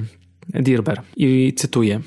Generalnie z racji dość dużych warek korzystam z drożdży suchych. Bazowymi drożdżami dla mnie są S33. Mają tendencję do produkcji nadmiernej siary i potrafią się w identycznych warunkach zachować dość różnorako, jeśli chodzi o odfermentowanie, ale generalnie zostawiają cukry resztkowe, mają dość żółty owocowy profil estrowy, plus dość niska flokulacja, pasuje profilowo do mętnych ipek.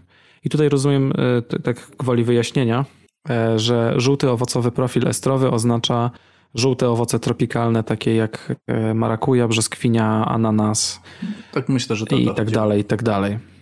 Myślę, że to tu chodziło. Więc mamy już drugi browar, który korzysta ze 33. Tak, i, i ta, nad, ta nadmierna pr- produkcja siarki, którą, o której tutaj Grzesiek e, wspomina, to ja to potwierdzam. Bardzo dawno nie używałem S33, ale pamiętam, że kiedyś ich używałem, to po prostu wa- waliły tak siarą podczas fermentacji, że, że trzeba było dać im chwilę, żeby posprzątały po sobie.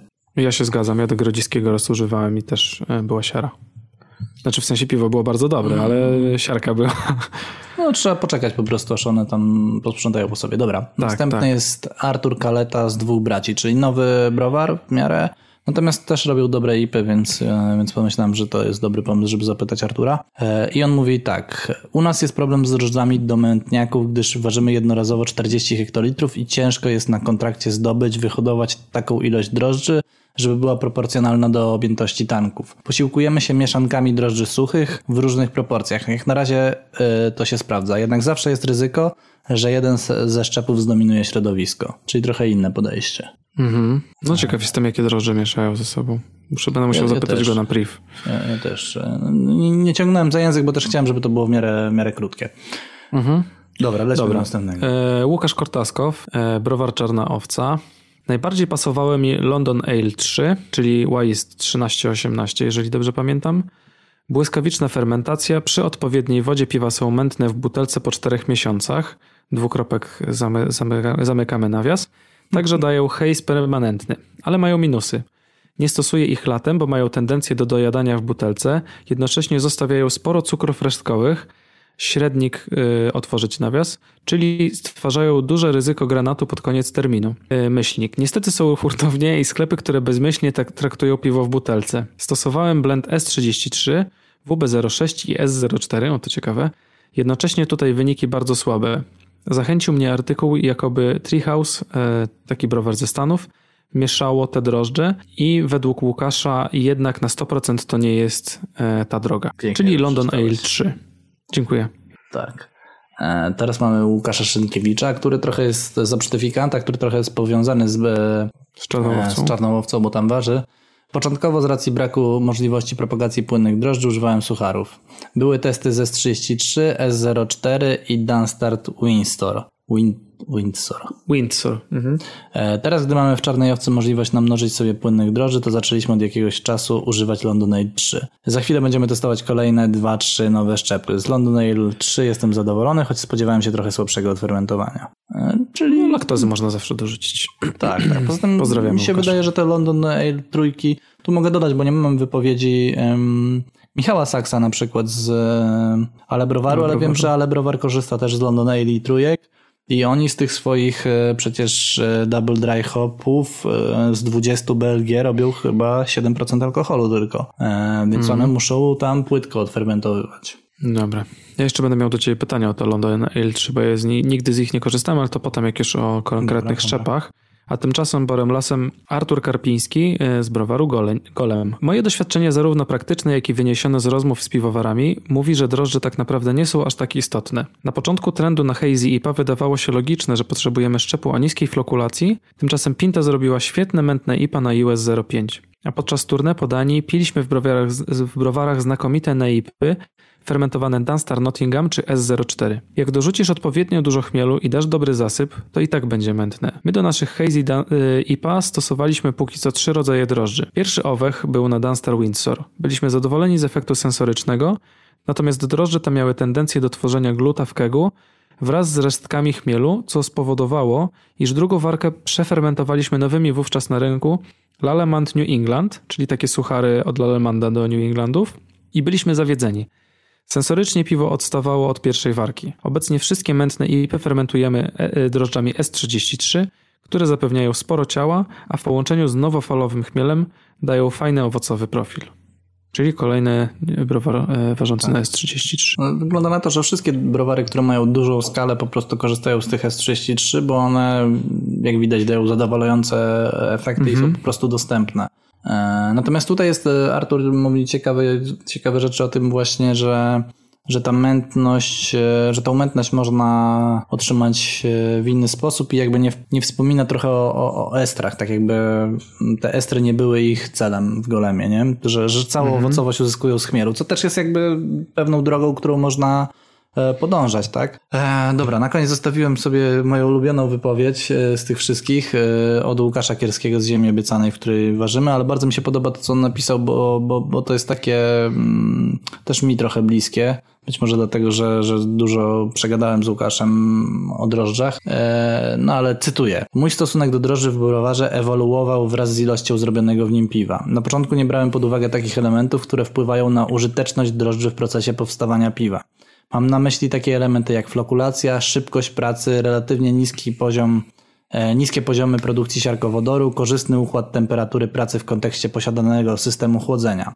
W miarę zdobywania kolejnych doświadczeń, inaczej niż w domu, zacząłem brać pod uwagę wszystkie te elementy, które koniec końców pozwalają jedne drożdże użyć jako stały szczep, a inne, trudniejsze w pracy, jako bardziej okazjonalne. Obecnie poruszam się przy regularnych szczepach tylko w, w obrębie brytyjskich drożdży, w zasadzie wokół WLP007, WLP004 lub pokrewnych. WLP007 to szczep y, używany m.in. przez Trillium, i tutaj ty, ty, ładnie tak mówiłeś, to taki browar z Ameryki. E, I ten albo zbliżone do niego szczepy pozwalają spokojnie zrobić na nich porządne owocowe IPA. Okazjonalnie sięgam po rzadsze, trudniejsze w codziennej pracy drożdże, aktualnie na przykład East Bay e, Hazy Days, to jest blend, E, w domu te wszystkie elementy, o których wspomniałem, nie mają tak wielkiego znaczenia. Łatwo też odseparować chmiel od piwa, łatwiej też pozbyć się drożdży, zebrać ich odpowiednio dużo do kolejnego piwa, więc w takim przypadku być może poruszałbym się tylko w obrębie tych dużo mniej przyjaznych. E, koniec, kropka. Chcesz coś dodać, czy skomentować, coś powiedzieć? Znaczy, to jest temat, najdłuższa czy... wypowiedź ze wszystkich, więc no, nie wiem. akurat tutaj... się, nie, nie ma się co dziwić. Jednak znając Kiercia, to. to... Mhm. Pozdrawiamy. Ma tak bardzo serdecznie, e, ma tendencję do, do rozwlekania swoich wypowiedzi. No to, to jedźmy z następnym punktem. Dobrze, to jedźmy z następnym punktem, który, do którego przechodzimy jak zwykle oczywiście płynnie i y, będziemy teraz opowiadać o konkretnych szczepach. Płynnie o płynnych drożdżach. Mm. O. No, Yy, a, bo nie mam żadnych suchych tutaj przecież, no tak. No nie, gdzie? nie mamy. Nie, ale w domu chyba jednak polecamy używanie płynnych. W domu jest prościej. Zdecydowanie. WLP002, czyli hmm. English Ale. Tak, one się nazywają English Ale. Nie, do, nie do, dopisałem wszędzie nazw, bo nie wszystkie pamiętam. E, a może pamiętam. No nieistotne. W każdym razie WLP002 chyba stosowaliśmy w browarze, już teraz nie pamiętam przy jakim piwie dokładnie ale na pewno któreś z piw żeśmy fermentowali tym, e, tym szczepem. I to jest taki szczep, który mm, nadaje się do New Englanda pod kątem estrowości, które zostawia. Jeżeli nie puścimy tych drożdży zbyt wysoko, czyli powiedzmy 20-21 stopni to jest taka bezpieczna jeszcze granica. Oczywiście nie na starcie, tylko w tam trzecim, czwartym dniu fermentacji, jeżeli podniesiemy tak temperaturę, to ten szczep wyprodukuje całkiem przyjemne estry w stylu czerwonego jabłka też, ale, ale jakieś gruszki, coś, coś w tą stronę, takie polskie owoce. Tak bym to nazwał. E, natomiast one nie są odrzucające, są raczej przyjemne i fajnie uzupełniają profil chmielowy i pod tym kątem one są świetne. Świetne są też pod kątem zbierania, e, zbierania ich e, po fermentacji.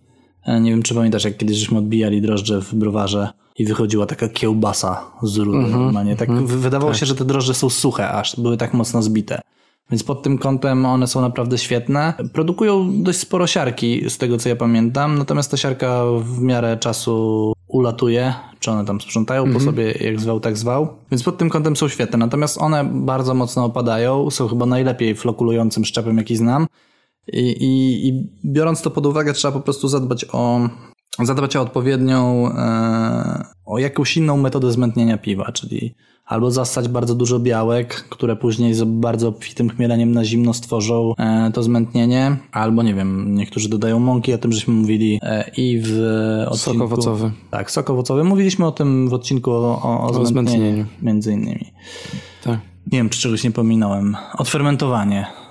One odfermentowują około 68-72%, więc zostawiają sporo ciała. Założenie było takie, żeby, żeby zostało sporo cukrów resztkowych i one spełniają to założenie w jasnych. Mhm. E, to jeszcze tylko chciałem uzupełnić. W międzyczasie znalazłem e, porównanie szczepów z White Labsa i Waista i według niego te WLP002 e, z Waista nazywają się London ESB. I to jest browar, tak. browar Fullers. Tak, tak, to są Fullersy. To, to często właśnie Kiercio yy, mówi o nich Fullersy tak, właśnie. Tak, tak. Wydaje mi się, że e, tego lemoniadowego Joe robiliśmy na tych drożdżach. Mm, Bardzo możliwe. Natomiast no to nie była nie, to nie był New England, więc e, Tak, tak, no ale wyszło mętne. wyszło mętne, zdecydowanie. Ale tam był też sok właśnie, więc Tak, było dużo i soku. było dużo prawda. białek też. Tak. e, WLB 004, czyli Irish Ale. Tak, to są Irish Ale i one głównie są polecane do ciemnych piw, natomiast e, myśmy z nich ostatnio korzystali chyba dość często, chyba ze dwa piwa żeśmy na nim zrobili, na, pe- albo nawet ze trzy mm, w browarze i one są fajne pod tym kątem, że one są bezproblemowe w fermentacji, nie ma żadnych e, e, żadnych ekscesów z siarkowodorem, one dość szybko fermentują, zostawiają względnie czysty profil. Tych estrów tam moim zdaniem jest niewiele. Wydaje mi się, że mniej niż przy WLP 002, więc trzeba na pewno bardzo solidnie je, je nachmielić, żeby uzyskać fajny profil owocowy i na pewno trzeba na pewno trzeba zadbać też o, o zmętnienie tutaj, dlatego że one dość dobrze według producenta opadają. Jak robiłem na nich coś w domu, to wydaje mi się, że one tak dobrze nie opadały, jak e, na pewno nie były tak e, mocno opadające jak WLP 002, więc ja bym powiedział, że one średnie, że miały średnią flokulację. Mo- Mogę tylko wtrącić, bo, bo ja też ten y, wyjątkowo z tych szczepów, które tu są, tych akurat używałem, ale wersji Waista, czyli 1084 Irish Ale i pamiętam, że Irish Red Ale ważyłem na tych drożdżach, to Crystal Clear miałem. A, czyli ty byś powiedział raczej, że, że mocno flokulowały, tak? Tak, tylko że ja zwykle długo przetrzymuję piwo w wiadrze, ale, ale było po prostu, wiesz, takie, że można Idealne. było, idealnie klarowne było. No dobra, no to ja mam trochę inne doświadczenie, ale no to warto wziąć pod uwagę to, że... Tylko, że wiesz, bo- pamiętaj, że tam nie było w ogóle chmielenia żadnego pra- praktycznie, tylko na goryczkę, nie? Więc to też ma znaczenie na pewno. Generalnie trzeba się przygotować na to, że to piwo może być po prostu yy, w miarę klarowne i trzeba zadbać o to, żeby to, to Tak. zmętnienie uzyskać w jakiś inny sposób. Przy ostatniej warce, a właściwie przy dwóch e, warkach, bo na tych drożdżach na pewno był Pineapple Blaster, teraz sobie przypomniałem, tego nie ma tutaj e, Mhm. wypisanego. I pamiętasz, że to piwo dość długo dojadało. Mm, Tak. Tak, e, nawet żeśmy się przestraszyli. I odfermentowanie było dość głębokie, bo ono zeszło chyba 80% odfermentowania miało, e, podczas gdy poprzednie warki i następna warka nie miała aż tak e, głębokiego odfermentowania. Więc tutaj, tutaj było jakoś tak, tak dziwnie z tym odfermentowaniem, że ciężko jest mi wskazać, czy one odfermentowują głęboko, czy płytko. Nie wiem, jakie ty masz doświadczenie z, z tym swoim piwem. Pamiętasz, jak ono odfermentowało? Mi się wydaje, że około 70% miało Około odfermentowania. 70. Producent podaje No. 68-70 chyba procent, więc one powinny teoretycznie płytko. Natomiast mówię, zdarzyło się coś takiego, że one zeszły dużo głębiej i, i to, to, jest, to jest dziwne. No. Ale być może nie ma co wyciągać wniosków na jednej, dwóch warkach akurat. Na tych drożdżach też robiliśmy ostatnio Jujutsu, które jest całkiem przyjemną, przyjemnym New Englandem. E, No i było to z marakują, ale to troszeczkę ciężko jest ocenić, jeżeli chodzi o soczystość tego piwa, nie? Bo tam była marakuja, Tak, więc, jak soku się więc, dodaje, to też rzeczywiście. więc tutaj na pewno to miało duży wpływ. Chyba tyle na tych drożdżach. Ja bym, Mhm. jeżeli ktoś chce bezproblemowego szczepu, takiego, które szybko załatwi sprawę, chociaż teraz przed chwilą mówiłem, że dojadały, to może nie, no ale ja bym je polecał. Generalnie WLP 002 i 004 są bardzo, do, dość podobne, jeżeli chodzi o, o pracę. Ja nie polecam do ciemnych piw, wbrew pozorom, mimo że rzeczywiście one są dedykowane. Ludzie stałty lubią ważyć na nich. Nie, ja nie polecam. Aha. A czy to nie Tak są abstrahując od odcinka tego. Czy No, no. przypadkiem te WLP 004 to nie są... E... FM13? No właśnie. Tak mi się wydaje, ale ja nie stosowałem FM13, więc nie wiem. Wiesz, no y, niby to są te same drożdże, a, a, nie wiem. No, Nie, no spoko, dobra, to, to pominimy to, no w sensie nie mówmy o tych ciemnych piwach. dobrze. Następne mamy WLP 095 e, i one mają dopisek Barlington Ale. Ja szczerze mówiąc e, nie, nie przypadam za tymi drożdżami. One uważam, że nie mają większego wpływu na aromat i to, e, to powoduje, że one są bardzo podobne do, do tych e, poprzednio wymienionych e, piw, a właściwie jeszcze mniejszy wpływ miały m, z, z tego, co ja próbowałem. E, więc, więc to mi przeszkadzało najbardziej w tych drożdżach, e, bo, bo płytkie odfermentowanie, e, spoko, niska flokulacja. No tutaj trzeba, to, to na pewno w, w odróżnieniu od tych dwóch szczepów wcześniejszych, o których mówiliśmy, to tutaj na pewno one nie opadają tak szybko i one powinny dać ciemne, znaczy tfu, zmętnione piwo. Oczywiście jeżeli nie dopakujemy czegoś do klarowania, nie? Ale, ale generalnie to one nie opadają i pod tym kątem, jeżeli ktoś chce mętne piwo bez produkcji e, estrów i cały owocowy profil chce uzyskać przez chmielenie, no to, to wtedy jak najbardziej tak. One się wtedy nadają do tego. Myśmy robili w browarze na tych drożdżach tak, Łotiego. No i to piwo było dobrze ocenione, nie? Mhm. Nawet bardzo dobrze Tylko, było. tak, tylko nie możemy zapominać, że tam też no, poszedł sok, tak? Poszły cytrusy Nie, do tego piwa. nie, do Łotiego nie poszedł. O, było- przepraszam, e, popiętroliło mi się. No. E, Pomyliło mi się z, z Uncle Zesterem. Nie, nie, to piwo było bez, bez żadnych dodatków. Tam Tak, tak, tak, tak. To było, Nelsonem tak, to było, już nie pamiętam Mhm. teraz dokładnie jak ten. tak, tam był Nelson, tak, tak. No. Już późno jest. Ale żeśmy, ale nie, nie, nie powtarzaliśmy tych drożdży później, bo one są takie nijakie po prostu. Ja, o, tak bym je określił, nijakie drożdże. Mhm. Nie, nie, nie wnoszą, nie wnoszą za dużo od siebie, a fajnie by było, żeby drożdże do New Englanda coś Tak. takiego zrobiły. W sensie nasza wizja New Englanda taka właśnie jest. Tak, one, one mają swoich zwolenników, bo ja tam na, na forach często się pojawia, że, że 0,95 są świetne, ale no, moje zdanie jest takie, być może je źle użyłem w domu, być może, nie wiem, coś robię źle po prostu, ale one, one mi nie podeszły. I bardzo podobny do tego szczepu jest następny szczep, który mamy wypisany i to jest WLP 066. To są stosunkowo nowy szczep w ofercie, znaczy, no już ponad rok ma, ale, e, ale stosunkowo nowy i to są London Fogi. Podobno miały być właśnie dedykowane do mętnych hip, ale ja bym, ja bym je właśnie bardzo porównał do Burlingtonów, bo one właśnie, ja nie zauważyłem różnic. Też męt, mętność zostawiały niewielki wpływ na aromat, niskie odfermentowanie, płytkie, tak jak samo jak, jak WLP 095. Ja nie zauważyłem po prostu żadnego wpływu na to piwo od tych drożdży. Równie dobrze można byłoby po prostu użyć łesów i nie wiem, i zmętnić piwo dodatkowo. Więc em, też mają zwolenników swoich, ale mi jakoś też nie podeszły. E, I na tym, na tym szczepie robiliśmy też coś w browarze i to był chyba Joey. I to piwo było na pewno z zestem. To Grejpfrutowym, tak. Grejpfrutowym, a później żeśmy się jeszcze ratowali pomarańczą, bo ten grejpfrut... Tam ratowali zaraz. Nie no, w każdym razie pamiętam, żeśmy dowalili tego grejpfruta tam strasznie dużo. Tak, E, tak. I jak pojechaliśmy później na tydzień przed rozdawem to piwo spróbować, to okazało się, że w ogóle prawie nie czuć tego grejpfruta, nie? I pamiętam, że pomarańcze żeśmy dodawali, trochę cytryny jeszcze, żeby Tak. trochę podbić cytrusowość tego piwa. Tak, tak, tak. Dobra, to ten szczep mamy za sobą. E, No i teraz sztos. Teraz coś, co zrobiło wielką furorę na rynku piwa rzemieślniczego i raczej w sumie raczej domowego chyba. Raczej domowego, no. Raczej E, domowego. W Polsce, czyli Konany. Konany, tak. No, na tych szczepie drożdży był Grand Champion. No, przecież. E, Dawida tego, Dawida. Mhm. No i ja, ja, ja zrobiłem na tych drożdżach w sumie mm, na, właściwie na dwóch partiach tych drożdży. Dwa razy do nich podchodziłem i za każdym razem one mi nie podpasowały z tego powodu, że one dojadają w butelkach. Ja nie wiem Mhm. z czym to jest spowodowane, ale wszyscy o tym mówią. Tu pewnie zaraz się odezwą, będą jakieś komentarze, że to jest hop creep. Ja, ja w to nie wierzę, że to jest hop creep, bo, bo różne zabiegi robiłem też przy innych e, szczepach drożdży, e, żeby tego hop creepu uniknąć. I tutaj też to robiłem, a pomimo tego te drożdże po prostu w butelkach zawsze mi przegazowywały piwo. A zrobiłem chyba ze 6 albo z 7 warek w domu.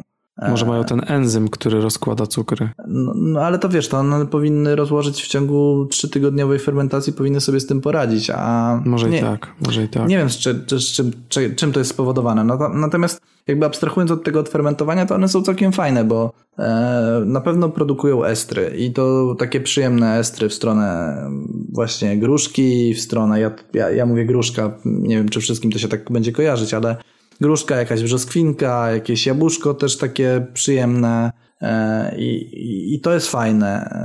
E, Zostawiają mętne piwa albo bardzo mętne piwa i to też jest fajne. Więc jakby, no... Znaczy, wiesz co, ale wydaje mi się, bo chciałem tylko o, o jednej ogromnej wadzie tych drożdży powiedzieć. No. O ich dostępności. No tak. myślę, że właśnie dlatego nie zrobiły furory, znaczy nie zrobiły dużej kariery w Polsce. Bo, Okej. bo to są drożdże jednak z e, tego, jak oni się nazywają? East Bay. E, Z East Bay, tak. A, a, a East Bay jest mało dostępne w Polsce. No, no teraz Chodzi te- mi o fiolki dla, dla domowych. Tak, tak, tak, tak, wiem, wiem. Masz jeszcze, e, teraz weszły do Polski e, Imperial Yeast, to się nazywa? Chyba tak, Imperial. No tak, tak. I tak. oni mają taki e, szczep, który się nazywa Barbarian. I to są właśnie konane też. A, okej, no, no tak. No. Natomiast ich dostępność też jest niska, tak? Ale, ale generalnie można, je- można je kupić i, I to jest prawdopodobnie ten sam szczep. Tak. No i jako kolejne, chyba że chcesz coś jeszcze dodać. Nie, nie, lecimy dalej. London Ale. Mamy te London, London Ale 3, o których wspominają browary rzemieślnicze. No, ja, ja mam z nimi bardzo złe przeżycia, bo ja, ja je stosowałem raz i to piwo wyszło fatalnie. Natomiast bardzo możliwe, że te, ja miałem te drożdże zmęczone, bo ja je miałem mm, od Łukasza Kojro e, z browaru e, i być może, nie wiem, one były już w którymś, e, którymś przebiegu, być może były po jakimś mocnym piwie. No w każdym razie u mnie wyszło, wyszło, wyszło fatalne to piwo. Wyszło masa, ale to masa estrów, ale takich nieprzyjemnych właśnie, właśnie taki japcol, Taki... Mhm. Takich wysokotemperaturowych. Takich wysokotemperaturowych fuzli, można powiedzieć też. No, no, no, no. I, I, ja już do nich nie wróciłem potem, natomiast no, biorąc pod uwagę tego, to, że czarna owca z nich korzysta i robi no, naprawdę całkiem fajne te ipki, e, no, wspomnieliśmy o Alebrowarze, więc wydaje się, Palatum też robi bardzo fajne ipy, więc wydaje się, że na tych drożdżach można zrobić dobre piwo, natomiast albo ja coś spieprzyłem, co jest bardzo prawdopodobne, albo po prostu nie umiem się nimi zająć, no albo by rzeczywiście były po prostu prze, przemęczone, więc ja dużo nie no powiem. Tak, właśnie pytanie, co by było, gdybyś miał świeżutkie, nie? Prosto z paczki. Być może kiedyś do nich wrócę, chociaż ostatnio lubię sobie w domu zrobić e, coś, jak, jak chcę zrobić ipkę albo chcę zrobić coś do picia, to lubię sobie wziąć jakieś sprawdzone drożdże, mhm. albo takie, które wiem, że, że wypalą, więc nie wiem, czy mi się uda do nich wrócić. Może jak załatwię jakąś gęstwę, to, to, to może tak. Dobra, lećmy e, dalej. No i Hazy Days. No, to są, to, to jest to, co, co, co tygryski lubią najbardziej. Uważam, że, e, że to jest, naj, to jest znaczy inaczej uważam. To jest najlepszy szczep e, do mętnych hipek, a właściwie blend drożdży, jakiej, z jakich ja korzystałem. Po pierwsze, bardzo fajnie pracują w, nawet w wyższych temperaturach. Ja je puszczałem do 23-24 stopniach nie ma żadnych fuzli, żadnego alkoholu, żadnej wody, nic takiego nie ma. Bardzo szybko fermentują, właściwie po siedmiu dniach jest już można sprzedawać na cicho, czy tam można chmielić na zimno i, i za tydzień jechać. Po dwóch tygodniach właściwie to piwo do 15 plato można mieć w butelce e, i ono się, ono się nie, później nie przegazuje. E, dają bardzo fajne estry, e, w ogóle dają dużo od siebie jakaś brzoskwinia. Mi te przyjemne, to jest też tak, że mi przyjemne, droże, przyjemne estry się kojarzą z brzoskwiniami zazwyczaj i to jest coś, czego ja też e, szukam w drożdżach do, do New Englandu, dlatego często się pojawiają te, te brzoskwinie, bo ja na to zwracam uwagę. Ale tutaj tej brzoskwini jest naprawdę sporo. Jest sporo jakichś takich e, bardziej cytrusowych też owoców, nie wiem, e, pomarańcza, cytryna, grapefruit, jakieś nektarynki, agres też ktoś mi mówił, że się pojawia tutaj. Być może w ogóle w tym blendzie jest WLP 644, o którym będziemy też zaraz mówić, ale te drożdże pod kątem produkcji estrów są bardzo, bardzo fajne. E, I to, co jest też e, fajnego w tych drożdżach i co, co ja zaobserwowałem, a próbowałem przy każdym szczepie prawie e, biotransformacji i tutaj jedynie zauważyłem rzeczywiście zwiększenie poziomu soczystości piwa w momencie, kiedy wrzucałem chmiel w trzecim, czwartym dniu fermentacji, czyli no, na tą mityczną biotransformację. W żadnym, in, przy żadnym innym szczepie tego nie zauważyłem, a tutaj, tutaj rzeczywiście zauważyłem sporą różnicę jeden do jednego, jak porównywałem dwa wiaderka, to tutaj, tutaj było to czuć. Więc polecam przy tym szczepie nachmielić właśnie trzeci, czwarty. Jak w momencie, kiedy fermentacja zaczyna zwalniać, widzimy, że, że wolniej bulka, nie wiem, że piana fermentacyjna się obniża, albo że, albo że po prostu mniej dwutlenku węgla się e, wytwarza i ta fermentacja zwalnia, to wtedy wrzucamy chmielu tak jedną trzecią tego, co mamy przewidziane na, na zimno i one, to, i to zrobi robotę naprawdę. E, zostawiają te drożdże bardzo fajną soczystość. Odfermentowują na poziomie 75-78% nawet, czyli powiedzmy średnio wytrawne piwa zostawiają półwytrawne. Natomiast wciąż, yy, wciąż wydają się bardzo soczyste i te drożdże są naprawdę świetne. Minusem tych drożdży jest to, że są kiepsko dostępne, e, więc, więc ciężko je kupić w Polsce.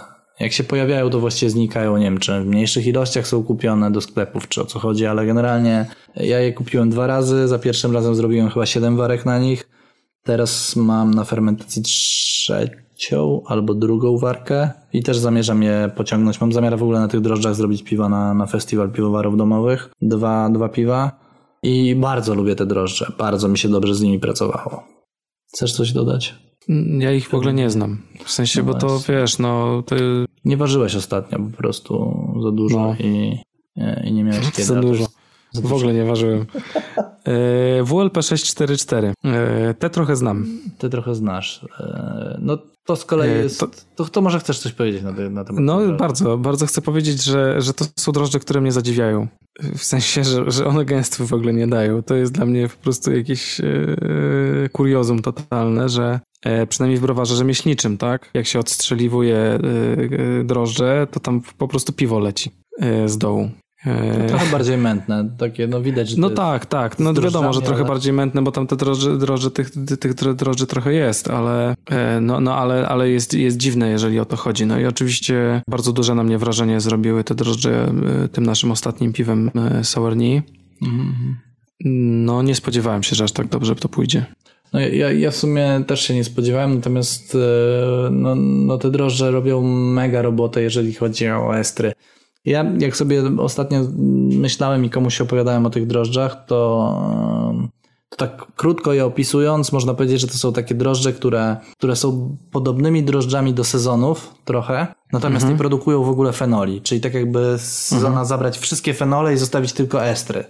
I to są naprawdę fajne estry, to są właśnie brzoskwinie, to są nektarynki, to są jakieś takie, no nie wiem, mi się kojarzy, jak, jak sobie myślę o tych drożdżach i jak po fermentacji e, wącham piwo i jak zamknął oczy, to mi się kojarzy od razu taka ręka ściskająca owoc i przelewający się ten sok przez, przez rękę. Taki mam, no, tak, takie rzeczy. To Łukasz Kierski chyba w którymś momencie pamiętam, że kiedyś porównywał to do sałatki owocowej. To też jest bardzo fajne porównanie tego aromatu. Tak, Łukasz Kierski mówi, że, że one dają dużo ananasa. Ja, ja się w sumie też z tym zgadzam, że, że ananas też jak najbardziej. W ogóle tropikalne owoce, które mhm. wnoszą te, te drożdże. No kapitalne są te drożdże. E, natomiast to, co odróżnia ich od Hazy Days, e, od, od szczepu Hazy Days, czy tam od blendu Hazy Days, to jest to, że one dużo głębiej odfermentowują. One odfermentowują podobnie jak drożdże do sezona. Może nie aż tak głęboko, ale 85% odfermentowania jest na porządku dziennym. To, to, to jest normalne u tych, jeżeli chodzi o ten szczep. Natomiast e, one e, oprócz tego, że zejdą bardzo nisko, na przykład nie wiem, teraz dzisiaj butelkowałem piwo, które zeszło z 13 do 1,5. To dość, dość głęboko odfermentowane mm -hmm, piwo. Mm -hmm. Natomiast wciąż zostawiają tą soczystość i to jest po prostu e, no super sprawa, jeżeli chodzi o New Englandy. Więc, więc to jest super. To, co też za, zaobserwowałem w tych drożdżach i co jest też istotne, to to, że one się nie nadają do mocniejszych piw, dlatego że przy większych ekstraktach, większych i tutaj mam na myśli już od 16 w górę właściwie, pojawiają się fuzle. E, bo te drożdże trzeba puścić wyżej, trzeba puścić je temperaturowo od 23-24 stopni, żeby one pokazały pełnię swoich możliwości i ten pełen wachlarz estrów. A w momencie, kiedy puścimy tak piwo mocniejsze, to ono niestety tak. E, produkują fuzle, po prostu to piwo jest nie, nie, nieprzyjemne do picia i trzeba trochę poczekać, aż ono się ułoży. W momencie, kiedy ono się układa, zanika ta e, chmielowość i generalnie trochę przestaje mieć to sens i, i to, jest, to jest minus tych drożdży. Natomiast jakbym sobie tak miał teraz, nie wiem, pomyśleć, że miałbym robić ipy na jednym albo na dwóch szczepach drożdży, to właśnie wybrałbym pewnie w pierwszej kolejności Hazy Days, a w drugiej kolejności WLP 644 i, i podejrzewam, że robiłbym dwa rodzaje mętnych hip. Jedne wytrawne, drugie mniej wytrawne i do jednych stosowałbym Hazy Days do tych mniej wytrawnych, a do tych bardziej wytrawnych WLP 644. Nie, nie wyobrażam sobie w tej chwili lepszego wyboru i nie wiem, czy czy są fajniejsze drożdże do, do New Englanda. Tylko one są oczywiście trudne, prawda? One są trudne, one potrzebują też, to, to jest coś, co, co nie wiem, czy zapisałem e, w tych naszych notatkach, ale one potrzebują trochę więcej czasu. I to jest też, też dość istotne, bo, mhm. bo moim zdaniem je trzeba, dzisiaj też to zauważyłem na tym piwie, które butelkowałem, że one dwa tygodnie temu, jak, jak zlewałem to piwo na cichą, najpierw na sok z, z klementynek e, i później jak wsypywałem chmiel tydzień temu, to ono było trochę nieprzyjemnie estrowe. Już się bałem, że, że będzie kiepsko. To samo miałem przy pierwszej warce z, ze starteru. Tam było więcej tego jabłka i ono było nie, nieprzyjemne, ale ta estrowość w jakiś sposób się po prostu po tych po tym tygodniu dodatkowej fermentacji układa się i super się, się uzupełnia z chmielem i, i robi taką naprawdę aromatyczną bombę. E, natomiast no, trzeba, trzeba dać tym, temu piwu troszeczkę więcej czasu. W domu to zazwyczaj nie jest problemem, chyba że, że gnamy na jakiś konkurs, e, ale jak planujecie jakbyście planowali sobie piwa na tych 6-4-4, to, to dajcie, załóżcie, że, że będzie tydzień więcej, tak jak normalne e, ja przynajmniej normalne IPy New Englandy po od, od ważenia do, do butelkowania to jest, są 3 tygodnie maksimum. Tutaj, tutaj dałbym im 4 tygodnie po prostu. Albo nawet 5. i odpowiednio późno je nachmielił po prostu na zimno, żeby, żeby zachować aromat. To chyba tyle, bo chyba i tak się Mhm. rozgadałem na temat tych drożdży i podjarałem. E, no więc wracamy e, na ziemię, do naszej ojczyzny i mamy blend FM10 i FM11 i to jest blend, z którego żeśmy korzystali dwa razy do naszych piw e, monstersowych i to były piwa Hazy in the House, no i Hopman, Czyli- czyli, czyli- New England IPA i Imperialna IPA. Czyli końcówka 2017 roku i początek 2018. No, nie taka końcówka, bo to był październik. No ale no, no dobra, No. e, ostatni kwartał. Tak. No i Hazy wyszedł bardzo fajnie, Hopman wyszedł tak sobie. Znaczy nie, no wyszedł, wyszedł w porządku, natomiast był alkoholowy trochę. Yy, I to jest też coś, co ja zauważyłem później w domu, jak robiłem też na tym blendzie piwo mocniejsze, że albo źle poprowadziłem fermentację, albo coś poprałem, ale też było mocniejsze piwo alkoholowe i na to trzeba zwrócić uwagę. Ale w ogóle czemu, czemu stosujemy blend? Ja już teraz widzisz, nie, nie, nie wypisałem tego i nie pamiętam, który jest który szczep. Ale jeden ze szczepów ma bardzo e, dobrą flokulację, ale Ale produkuje. ja znajdę w międzyczasie. Dobra, to jed, jeden ze szczepów e, produkuje dużo estrów i mocno flokuluje, a drugi szczep kiepsko flokuluje i ma mniejszą, e, mniejszą produkcję estrów. I one się fajnie uzupełniają do takich New Englandów, dlatego że, że właśnie jesteśmy w stanie uzyskać jednocześnie zmętnienie i jednocześnie fajne estry, przyjemne. No i one, obydwa te szczepy mają chyba dość e, średnie odfermentowanie, więc też zostawiają sporo soczystości. Jak je poprowadzimy nie jakoś super wysoko, no to tych estrów będzie tyle, ile trzeba, nie za dużo, a, a jednocześnie nie będziemy mieć jakichś tam nieprzyjemnych rzeczy. Więc ja bym je tak do 21-22 stopni, może nawet do 22 e, puścił i, i powinny zdać egzamin. Moim zdaniem to jest najlepszy wybór, e, jeżeli chcemy skorzystać z fermentum do, do New Englandu. Mhm. No więc FM10 daje y, mętność. Bo ma ni- niską flokulację, a FM11 ma średnią flokulację. Dobra. E, kolejny mamy, wracamy do... Co, A nie, nie wracamy. Przeskoczmy, No, no. przeskoczmy ten Przeskoczmy do FM55? Tak, tak, tak, tak sobie Dobra. myślę. E, Dobra, czyli FM55, czyli drożdże do New Englanda. Od fermentum mobile.